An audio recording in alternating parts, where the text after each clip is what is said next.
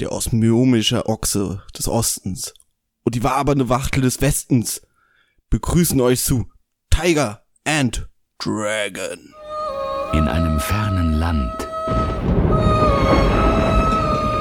in einer mystischen Zeit, legt ein Held seine Waffe nieder. Und damit herzlich willkommen zu einer neuen Folge vom Nachsitzenformat der Kinotagesstätte. Und an meiner Seite ist natürlich, wie schon in der Ankündigung gesagt, ihr habt es alle erraten, der Meister des Ostens. Hallo Christian, Tag, Tag. Der Ochse des Ostens. Hallo, Ochse des liebe Ostens. Wachtel. Ja, äh, danke, danke. Ähm, unser Anfangsgag war natürlich nicht umsonst, denn wir reden heute über komische Namen von komischen Kämpfern und über einen hoffentlich fantastischen Film. Das wird zu besprechen sein, denn es gibt eine Kinoreihe, die, ich glaube, seit letztem Jahr so richtig angelaufen ist. Jeden ersten Dienstag im Monat kommt Best of Cinema in die Kinos zurück. Also alte Filme werden neu aufgelegt in den Kinos der Republik. Äh, unter anderem war der Pate dabei. Und in diesem Monat im August ist es halt Tiger and Dragon gewesen. Oder im Original heißt er, also nicht im Original, im internationalen Titel heißt er Crouching Tiger and Hidden Dragon. Wie das Original ausgesprochen wird, keine Ahnung. Da muss ich dich mal direkt korrigieren. Oh ja, der Pate bitte. war nicht, der Pate war nicht Teil von dieser Reihe, also meines Wissens. Ach, der war Da nur war Sondervorstellung wegen 50 Jahre, ne? Genau, einfach nur weil der 50 Jahre alt wurde, wurde der nochmal neu aufgeführt. Aber bei den Klassikern oder beim Best of Cinema äh, war unter anderem dein Lieblingsfilm Amelie dabei, Total Recall, Mulholland Drive und äh, jetzt eben Tiger and Dragon von Ang Lee. Der muss so einen Schauder über den Rücken, wenn ich Amelie höre. Ich weiß nicht warum. Klären wir vielleicht in einer anderen Folge. Das ist wie wenn diese Hyäne bei äh, König der Löwen äh, Mufasa sagt. Mufasa. Dann- Uah. Die von Hella von Sinn gesprochen wurde, oder? Ja, genau. Original von Whoopi Goldberg. Ach, schön. Sehr passend. Sehr schön. Aber lass uns doch lieber über einen Film aus ostasiatischen Gefilden sprechen. Gerne, gerne, gerne. Möchtest du die äh, Story zusammenfassen und damit auch die Namen aussprechen und das direkt mal weiter. Viel Spaß. Gott, Gottes Willen. Ah, also, äh, worum geht's in Tiger and Dragon? Um, äh, ja, ist eigentlich so ein bisschen die Frage, wer der Protagonist, Protagonistin ist an der Stelle. Aber wir haben eine äh, Kämpferin namens Yu Chualian, gespielt von Michelle Yeoh, ihren Geliebten, ihren Freund oder ihre heimliche Romanze, Li Mubai, gespielt von Chow Yun Fat.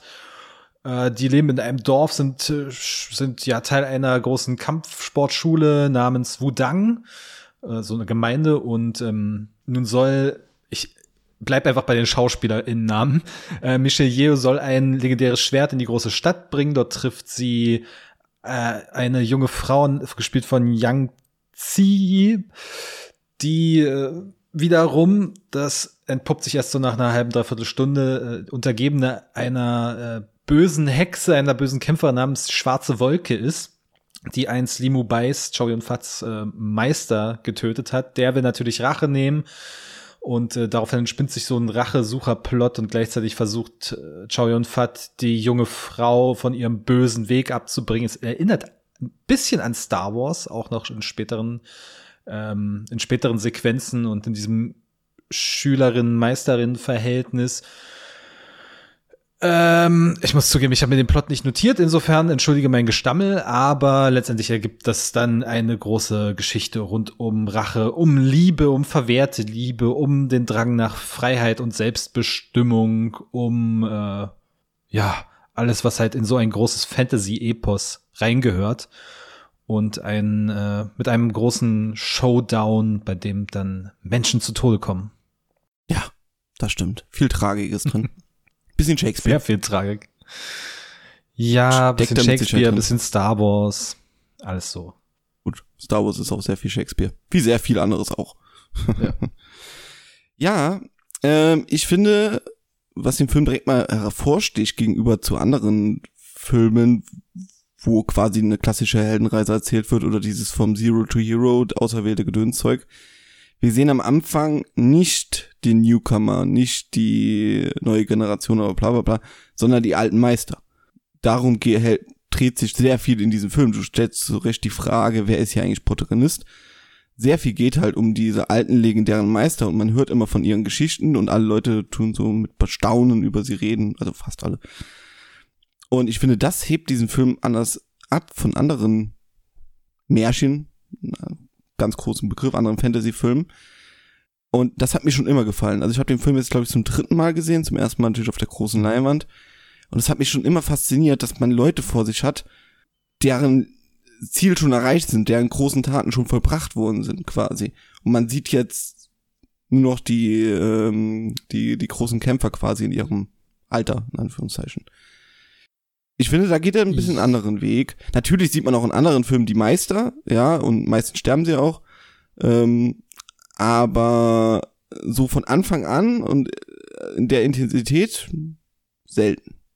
Ja, du hast recht. Ich glaube auch, also in dem, was man so natürlich von manchen Kampfkunstfilmen aus dem ostasiatischen Raum mitbekommt, da geht es eher selten um die klassische Heldengeschichte, Heldenreise vom Aufstieg von jemandem, der am Anfang nichts kann und sich dann langsam hocharbeitet. Natürlich gibt's das auch, aber vielfach sind die Menschen schon an dem Punkt, äh, äh oben quasi, dass sie auf dem Höhepunkt ihrer Macht sind und es geht eher darum, in welche moralischen Bahnen ihr Können gelenkt wird, wie sie das nutzen für die Gemeinschaft, innerhalb einer Gemeinschaft, innerhalb einer Gruppe, wem sie sich anschließen und auch unsere äh, junge Heldin, Fragezeichen, also die, um die sich also die, die ich schon als Protagonistin des Films eigentlich sehen würde und die auch erst nach 15 Minuten auftritt, nämlich die äh, junge Frau, die verheiratet werden soll, die eine heimliche Liebe zu einem so Gentleman-Dieb hat, die gleichzeitig äh, im, im den Machtfängen dieser schwarzen Wolke ist, dieser bösen Hexe. Äh, die ist so der, der zentrale Punkt der Geschichte und die Heldin eigentlich um die es geht und ja, die eben auf moralischem Schlingerkurs ist. Limo Bai versucht sie eben für sich zu gewinnen und zu sagen, hey, deine ganze Kraft nutzt nichts, wenn du nicht äh, ein Ziel hast, für das du es einsetzen kannst und äh, wenn, wenn du nicht die Ruhe hast, wenn du äh, immer nur aggressiv bist und draufhaust, dann bringt das, bringt deine ganze Stärke nicht, sondern du musst auch die innere Ruhe haben. Ja, also es gibt sehr viele weiße, wei weiße Sprüche, weise Sprüche in diesem, diesem Film. Ähm, auf jeden Fall. Äh, es geht ja auch sehr viel um diesen äh, Limo Bai, der ja quasi schon aufgehört hat zu kämpfen und jetzt nochmal auf Rache sind. Und ähm, aber ich finde, diese Welt, in der man so reingestoßen wird, wirkt direkt am Anfang schon organisch dadurch, dass man halt anders wie bei anderen halt Dinge erklärt bekommt von den Meistern oder sowas, sondern sag, äh, es entwickelt sich eine organische Geschichte und es macht immer Sinn, warum Leute miteinander über alte Zeiten zum Beispiel reden und dadurch der Zuschauer und die Zuschauerin Dinge erfährt halt über diese Welt. Ich finde, das macht immer so, manche Filme lösen das immer ganz schlecht, indem sie halt eine Rückblende haben oder sowas. Äh, gut, der Film hat auch eine Rückblende, aber der erzählt nicht die Welt, sondern die Geschichte und das, das ergibt sich immer, indem jemand mal fragt, weißt du noch damals, wo du den und den bekämpft hast oder sowas und das äh, ja, macht Spaß immer zu, in, in, andere Welten abzutauchen, deswegen gucken wir alle Filme und ich finde, diesen Aspekt macht dieser Film fantastisch, also man schlingert in eine Welt rein, die man so, zumindest ich, nicht kenne. Ja, na gut, der Film hat es an der Stelle einfach, als dass er gar nicht so sehr darauf setzt, dass diese Welt großartig erklärt werden muss, dass sie so ein bisschen als gegeben vorausgesetzt wird. Ich meine, es ist halt China im acht, späten 18. Jahrhundert. Wir alle haben so ein bisschen ein Bild davon. Ähm, natürlich auch die Menschen, die vor Ort leben, haben erst recht ein Bild davon. Auch wenn das natürlich alles wahrscheinlich sehr romantisiert und sehr, ähm, ja, ein bisschen äh, verkünstelt ist. Ne? Also nicht jetzt wirklich dem authentischen China entspricht, sondern natürlich sehr, sehr fürs Kino und romantisiert und fantasievoll aufbereitet wird. Oder vor allem die äh, Fantasy-Aspekte ja. halt. Ja, also, ja wenn man als erstes mal, also in meiner Kinovorstellung war es tatsächlich auch so, der Film ist ja bekannt dafür, dass die Leute dort quasi fliegen oder schweben können. Mhm. Diese Kämpfer. Die sind halt an Seilen aufgegangen, die Schauspieler, und schweben dann so über die Dächer und über die Baumwipfel und sowas. Und das muss man als gegeben ansehen einfach. Das ist so in dieser Welt.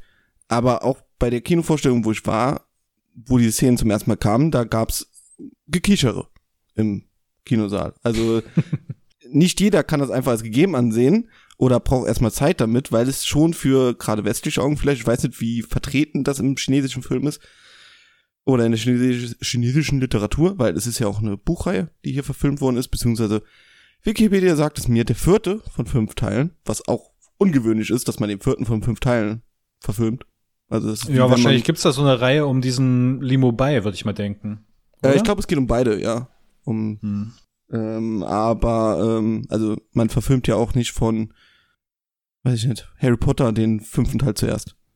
Ja, aber im, im Prinzip funktioniert das auch für sich genommen als Geschichte, also als Ja. abgeschlossene Geschichte. Du brauchst kein großes Vorwissen über die Figuren. Es sind halt, äh, es sind halt relativ klassische Stereotype, ohne dass das jetzt besonders bös gemeint ist, oder Archetypen besser gesagt.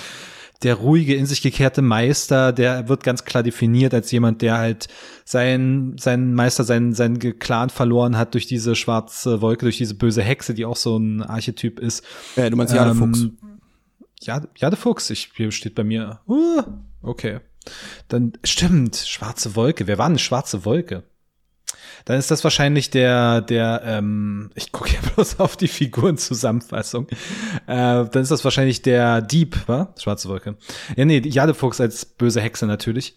Und äh, ja, eben auch dieser, eben auch dieser Dieb als so Archetyp von wegen so der, der, der gefährliche und etwas, ähm, aber trotzdem sympathische und ehrenvolle äh, Anführer einer Diebesbande, in den sich dann äh, unsere Heldin verliebt und mit ihm so eine heimliche Romanze hat und gleichzeitig in diesen Konflikt kommt, dass sie ja verheiratet werden soll, weil sie eben in einer sehr hohen Kaste ist und aber lieber die Freiheit für sich möchte. Und das ist schon alles so ein bisschen sehr Fantasy Kitsch und Klischee, aber um auf die Kämpfe zurückgekommen, zurückzukommen, das ist natürlich ein übliches Mittel in diesem Wu- Wuxia-Genre in, äh, in, im chinesischen Raum, dass Menschen da an Fäden hängen und dass das auch offensichtlich ist, dass sie an Fäden hängen. Aber da ist die Ästhetik des Kampfes oder der Bewegung einfach das, was im Vordergrund stehen soll. Und es soll natürlich auch verdeutlichen, diese Menschen sind so talentiert und sind so krasse Meister und Meisterinnen ihres Faches, dass sie selbst äh, klassischen Physik oder den, den normalen physikalischen Gesetzen komplett trotzen. Ja, aber ich finde es trotzdem gut. Also der Film ist natürlich jetzt schon 22 Jahre alt, aber es ist kein Film aus den 70ern, weißt du, wo man sagen kann, okay, das sieht halt ein bisschen lächerlich aus aus heutigen gegebenen Gründen, sondern sie haben diese Tradition auch in älteren oder in neueren Filmen quasi in den, ins neue Jahrtausend gerettet und sagen einfach, das ist halt ästhetisch und äh, wenn man sich erstmal damit abgefunden hat, dass die halt an Fäden durch die Gegend schwingen, sieht das auch verdammt beeindruckend aus, muss ich tatsächlich Ja. behaupten.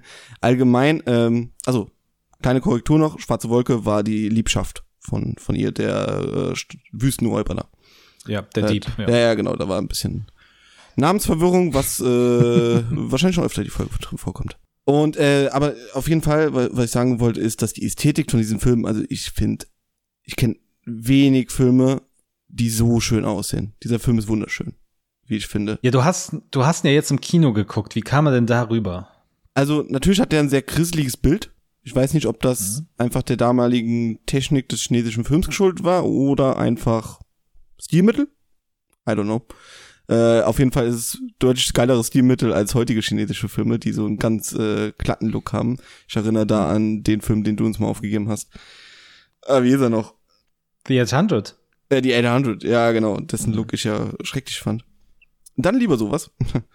äh, das sieht natürlich auf der großen Leinwand. Wie gesagt, muss man damit auch erstmal klarkommen, halt, dass der Film ein bisschen älter ist und sowas. Aber diese Landschaftsaufnahmen, in dem Rückblick über diesen Räuber und diese Liebesbeziehung oder auch die Endkampfszenen im, im Baumwipfel da. Unfassbar. Also äh, wirklich, ich könnte ich könnte das mir stundenlang anschauen. Der geht nur zwei Stunden. Äh, ja, ich hab's ja leider nicht ins Kino geschafft. Ich musste an dem Abend, wo er lief, arbeiten. Deswegen habe ich ihn dann zu Hause geguckt. Und Schande über den deutschen Verleih. Dieser Film ist tatsächlich bei keinem einzigen Streaming-Anbieter verfügbar zur Leihe. Man bekommt den hier einfach nicht her. Unfassbar. Äh, letztlich bin ich dann über Umwege bei einem äh, bei einer Version gelandet mit O-Ton und englischen Untertiteln.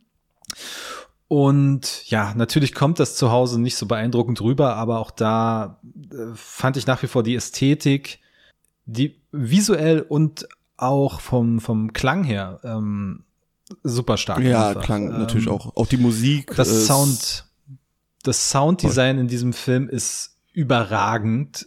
Auch da unterwirft es sich natürlich den Regeln des Filmmachens. Ja, wenn dann am Anfang äh, dieser Ninja, die, äh, ne, der das Schwert stehlen will oder die das Schwert stehlen will, ähm, in dieses Gebäude eindringt, halt komplett lautlos. Kein, kein einziger Mucks, diese Bewegung und gleichzeitig dann im, im Schwertkampf so sehr natürlich künstliche Geräusche aus dem Studio noch reingefügt dieser erste Kampf auch, wie sich das Getrommel im Hintergrund immer weiter steigert und immer mehr intensiviert. Und das ist äh, wirklich ganz, ganz große Klasse, was der Film da macht.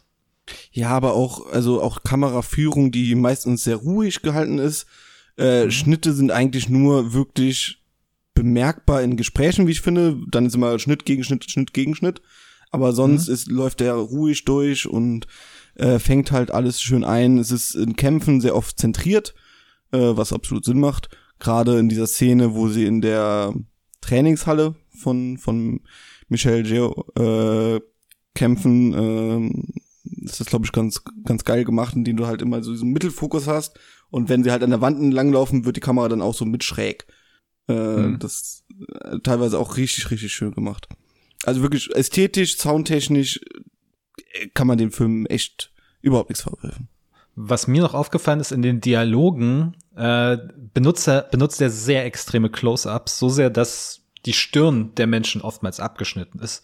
Also, also der obere Bildrand fängt quasi in der Mitte der Stirn an und das ist ja auch nicht, ich sage mal, üblich oder nicht quasi die, die, die Regeln des ordentlichen Abfilms, sondern du willst möglichst ja ein ganzes Gesicht haben, aber nein, dieser Film ist relativ konsequent dabei, die Stirn der Figuren abzuschneiden. Ich weiß nicht, ob er einfach die Frisur nicht mag, aber viel wahrscheinlicher ist, dass er natürlich den Fokus noch mehr auf die Gesichter, auf den Ausdruck, auf die Mimik legen möchte.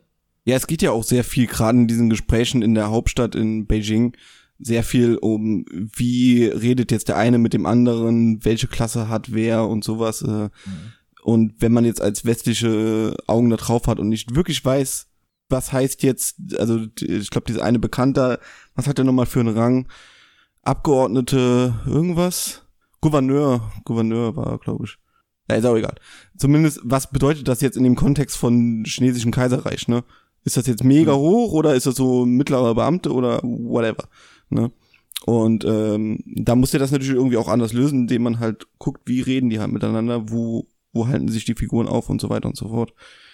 Und, aber ich hatte nie das Gefühl, dass ich hier überfordert werde. Der Film fordert mich, wie ich finde, auch mit seiner Geschichte. Klar, die ist jetzt nicht sonderlich kompliziert, aber man muss erstmal durchblicken, wer hat hier welche Rolle, wer ist hier eigentlich wer und äh, wer möchte hier auch was.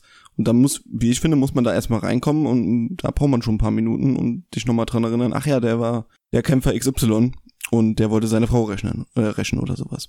Wie gesagt, fordernd, aber nicht überfordernd finde es interessant, dass der Kampf oder das, das, Kämpfen ja auch nicht nur quasi ein Mittel ist, um den Plot voranzutreiben oder auch nicht nur rein ästhetisches Mittel ist, sondern auch äh, Bedeutungsträger ist. Sehr auffällig finde ich es in dieser doch sehr langen, ausufernden Rückblicksequenz, wo es halt ja. um die äh, darum geht, dass äh, sich unsere Heldin und äh, Schwarze Wolke, der Dieb, dass die sich kennenlernen. Er ich wollte eigentlich entführt er sie nicht, sondern er jagt, sie jagt ihm ja hinterher und dann kommen sie, fällt sie irgendwie in Ohnmacht und er holt sie in ihre, in seine Höhle und naja, jedenfalls kämpfen sie und dieser Kampf hat was sehr, sehr Sexuelles. Wie sie sich da rumschlingen und aufeinander liegen und durch diesen Sand toben, das ist schon sehr eindeutig und wahrscheinlich auch so ein Mittel, um die Zensur äh, in, im Land so ein bisschen zu umgehen. Ja. Würde ich jetzt mal behaupten. Ich nicht, es im Jahr steile These. äh, kann auf jeden Fall gut sein. Es kann auch was Traditionelles sein. Ja. Und Kampf auch natürlich als Mittel der Kommunikation. Ne? Also ich meine, die Wirtshausszene, da sitzt sie oben und dann kommt irgendwie so ein Trupp von äh, schwer bewaffneten Typen rein und äh, greift relativ aus dem Nichts an, weil sie so ein bisschen abfällig reagiert. Ja, da wird natürlich direkt mal losgeprügelt. Ja, da würde ich auch sowas kommen, was du leider nicht nachvollziehen kannst, und zwar die deutsche Übersetzung, die sehr schlotterig ist, sagen wir es mal so. Äh, die ist jetzt nicht so extrem wie Bud Spencer Terence Hill Film oder sowas, aber sie geht schon ein bisschen in die Richtung. Also, sie haben wahrscheinlich bei vielen Begriffen gemerkt, okay, dafür gibt's keine deutsche Übersetzung oder kein adäquates Mittel. Und deswegen haben sie halt einfach die Figuren genommen, wie sie sind. Das heißt, Kämpfer reden halt sehr platt. Diese legendären Kämpfer reden halt sehr gehoben, genauso wie die Beamten. Und ähm, das Mädel, was quasi Kämpfer werden will, ist so eine Mischung aus beiden. Äh, das erinnert jetzt nicht nur an die Namen, die sie wahrscheinlich eins zu eins übersetzt haben, sowas wie mein Meister war der Kranich des Südens oder sowas. Hört sich da natürlich sehr lustig an, deswegen haben wir auch den Anfang Gag gemacht. Oder irgendwie die, äh, was, ich weiß nicht mehr, die Abrissbirne von irgendwas. Also es war wirklich äh, teilweise sehr, sehr lustige Sachen dabei. Ähm, okay, die haben sie einfach eins zu eins übersetzt wahrscheinlich, aber auch immer wieder Begriffe, die nicht wirklich in die Zeit passen. Zum Beispiel redet sie davon, irgendwann, dass ähm, zu, zu Michelle Geo äh, sagt sie, die unsere Protagonistin, äh, meine Eltern wollen mich verkuppeln. Aber auch so, so lapidar dahinter, ne? So, meine Eltern Okay. wollen mich verkuppeln. Da habe ich keinen das Bock ist, drauf. Das ist tatsächlich, das ist tatsächlich sehr ist komisch übersetzt. Und das, genau, das, das finde ich aber irgendwie ganz cool, weil das ist halt eine Teenagerin, die äh, gerade zum ersten Mal ein bisschen frei sprechen kann, abseits von ihren Eltern.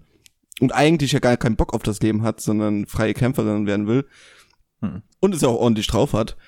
Denn äh, wie wir in der Wirtshausszene sehen, meine absolute Lieblingsszene des Films. Ich weiß nicht, wie es dir geht. Ja. Die Ja. ist so geil. Wie sie halt einen nach dem anderen dort durch das komplette Haus vertrischt. Das macht richtig Spaß anzusehen. Und vor allen Dingen ist es der letzte humoristische Teil, in Anführungszeichen, oder ja, lustige Fight quasi, bevor es dann ins ernste Finale reingeht. Ja, der Film hat ja auch teilweise so, so ein paar Humorspitzen. Ich meine, we- wenn halt nach diesem Kampf diese, dieser Übergang einfach noch, also alle liegen schon bewusstlos oder stöhnt am Boden und dann bricht halt noch diese Brücke ein, äh, dieser Übergang ein. Das ist so, das ist so visueller Humor, der so noch so ein bisschen mit eingestreut wird. Oder auch wenn sie sich mit äh, Michelle Yeo äh, bekämpft und durch ihr besonderes Superschwert jede Waffe zerstört, die sich Michelle Yeo packt und dann, ja, schnappt ihr doch mal das oder äh, dann schnappt sich äh, Yeo auch so einen riesigen Hammer, so eine riesige Keule, will damit ausholen, hört, zieht sich, da, also hält das Ding über den Kopf und kommt dann aber nicht hoch. Also dafür ist dann nicht stark genug, aber dann äh, bleibt sie kurz stecken und okay, ich nehme die nächste Waffe doch lieber. ja. Und dann kommt's ins, äh, gelangt der Film in ein sehr dramatisches Finale tatsächlich, was dann wieder alle Epo epochalen Töne äh, anstößt. Ja, da wird der Film auch ähm, wieder ein bisschen klassisch, ne, mit der Meistergeschichte und so, und dass der Ja.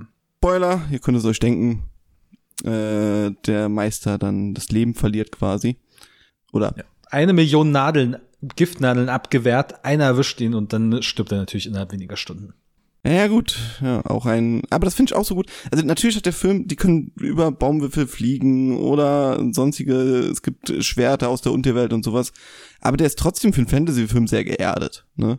Also das sind jetzt keine kompletten Übermenschen, die da jetzt eine Genki Dama machen oder sowas, sondern es, es ist immer noch halbwegs normal, halt nur mit ein paar Besonderheiten.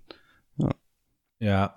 Da kommt auch Wobei kein Drache halt jetzt auf einmal aus dem Boden geschossen oder sowas. Also. Nein, nein, nein, also keine Fantasie will ich nicht. Ich glaube, das allerhöchste der Gefühle ist tatsächlich, dass sie dann äh, kurz vor diesem Ende in der Höhle über so Bambusbaumwipfel schweben eine und auf den sagen. Baumstämmen so äh, balancieren und wo sie dann so die, diesen Fluss so halb runterfliegen. Also das ist schon, das ist schon so das höchste der Gefühle, dass jemand mal so ein bisschen schwebt. Und natürlich die quasi letzte Szene. Gleitet. Die allerletzte Szene. Natürlich die letzte Szene, zu der wir gleich noch kommen. Ich würde noch mal ganz kurz über dieses Giftding und das Gegenmittel sprechen, weil da finde ich, äh, leistet sich der Film irgendwie so einen dramaturgischen Schnitzer, den ich wirklich nicht verstehe. Da wird dann, wird dann Limo Bai vergiftet und mit einem, mit einem total ungewöhnlichen Gift und dafür gibt es kein Gegenmittel. Unsere Heldin, doch, doch, meine Meisterin, die Jade Fuchs, hat mich gelehrt, wie die Zutaten sind, wie man es herstellen kann. Michael, ah, okay, dann fahre in mein Hauptquartier und hole die Zutaten. Welche Zutaten? Äh, also sie weiß gar nicht, was es ist, aber sagt trotzdem, ist alles da. Dann noch ein riesiger Ritt zum Hauptquartier und auf den letzten Minuten zurück und sie schafft's nicht und weiß nicht, das hätte man auch einfach rauslassen können, wenn es am Ende sowieso der gleiche Ausgang ist. Ja gut, es musste halt noch eine Szene kommen, wo die zwei alleine sind. Ne? Gut, die hätte auch einfach sagen können, lasst uns allein, aber Ja, das kann man doch so oder so machen. Also mussten halt noch mal kurz vor dem Tod des von Limo bei die Liebe gestehen und alles. Fand ich auch sehr schön, fand auch sehr emotional. Sie sagt vorher einen Satz, dass die Zutaten nicht das Schwierige sind. Das könnte man noch sagen. sondern und die dann, Herstellung, ja. dann, dann sagt man vielleicht, okay, gut, wenn es nur normale Kräuter sind, habe ich in meinem Haus. Aber ja, okay. Aber es war vielleicht eine Ausnahmesituation, da regelt man vielleicht nicht logisch. Kann man, kann man so sehen, ist mir jetzt nicht großartig Ja. aufgefallen. Das Finale im Kloster oder äh, auf dem Berggipfel. Erstmal fand ich schön, dass man das Kloster noch sieht. Das wird ja dann quasi den ganzen Film lang angeteasert. Dieses Kloster Mhm. in Wudang. Wudang. Wudang, genau. Oder das Kloster selbst heißt Wudang. Ich glaube, das eine oder das eine und das gleiche. Ja. Äh, schön, dass man das auch sieht, ne, wo quasi diese Kämpfe ausgebildet sind und äh, ist ja auch sehr schön. also Ja. da haut der Film äh, ästhetisch nochmal alles raus. Naja, und dann endet der Film damit, dass sie quasi Selbstmord begeht, ähm, spielt damit auf eine Szene aus dem Rückblick an, in der äh, ihr Lover, schwarze Wolke, äh, ihr eine Geschichte erzählt von jemandem, der vom Berg gesprungen ist und als er und wenn man da runterspringt und es überlebt, dann geht ein Wunsch in Erfüllung. So war es ungefähr. Mhm. Und äh, darauf spielt die Szene an, wo sie dann quasi runterspringt und man meint so ein bisschen auch, dass sie dann fliegt und nicht wirklich springt. Aber ja, dann das ist ja das in- typische Fliegen, was vorher schon passiert ist, ne? Genau, aber dann, dann geht das quasi in Wolken auf und der Film ist vorbei. Ja, es ist halt das klassische offene Ende, wobei es, weiß ich nicht, ob Müsste letzten Teil des Buches wäre, ob man sich, ja, ob man, also vielleicht wollte man sich noch für eine potenzielle Nach, für einen potenziellen Nachfolger das Ganze noch offen halten. Es gibt einen. Ja, Tiger and Dragon 2 oder was? Äh, Crouching Tiger Hidden Dragon Sword of Destiny aus dem Jahr 2016. Ach, der ist, das war der relativ neue, oder? Aber nee, war es der Netflix? War es das Netflix-Ding? Äh, ich schaue mal ganz kurz. Oh ja, Originalsprache Ja. Englisch, das sieht schon sehr danach aus, ja. Michel Geo ist Ja, auch wieder dabei, also- Donnie Yen ist dabei. Mm, ja, ja, aber das ist jetzt quasi nicht quasi von den gleichen Leuten wahrscheinlich, sondern Oh, so typisch produziert von Harvey. Weinstein. Hm. Oh, okay. Ja, also das Ende ist so ein bisschen, verliert sich so ein bisschen sehr in dieser Metaphorik, aber meine Güte, das ist ja nun wirklich nur, die sind ja nun wirklich nur die letzten ein, zwei Minütchen und das ist nochmal so ein ästhetischer Abschluss und ich nehme es dem Film nicht übel, ich finde es nicht gut, aber äh, letztendlich Ich sehe den auch mehr als Epilog. Ne? Also das Mhm, wirkliche Ende ja. ist halt der Tod von äh, Limo Bai und dann ist halt der Epilog, Mhm. was passiert ist. Ja. So, Ja, wie finden wir den nun? äh, ich habe schon andeuten lassen, für mich ist das ein absolutes Meisterwerk. Ähm, er war auch, glaube ich, damit verantwortlich dafür, dass einem diese Ästhetik oder dieses äh, ja chinesische Kampfkunst-Feeling von Filmen so ein bisschen in den Westen rübergeschwappt ist. Er war zumindest super erfolgreich, habe ich nachgelesen. Mhm. Mit vier Oscars auch. Die Oscars, aber auch äh, finanziell halt auch super erfolgreich tatsächlich. Und äh, wie gesagt, ich ich kann da absolut nachvollziehen, er, da haben wir gar nicht drüber geredet, über die tiefen Themen, die dieser Film aufgreift, über Freiheit, über Emanzipation, ähm, was auch alles als Kommentar auf das moderne China gelesen werden kann. Die einen wollen es vielleicht, die anderen wollen es nicht. Aber ich finde auch äh, die gesamte Ästhetik, die Soundtechnik haben wir schon angesprochen und die Schauspieler machen großartigen Job. Ich kann dem Film eigentlich nichts vorwerfen. Ich habe den einfach super gerne gesehen. Die zwei Stunden gingen rum wie nix.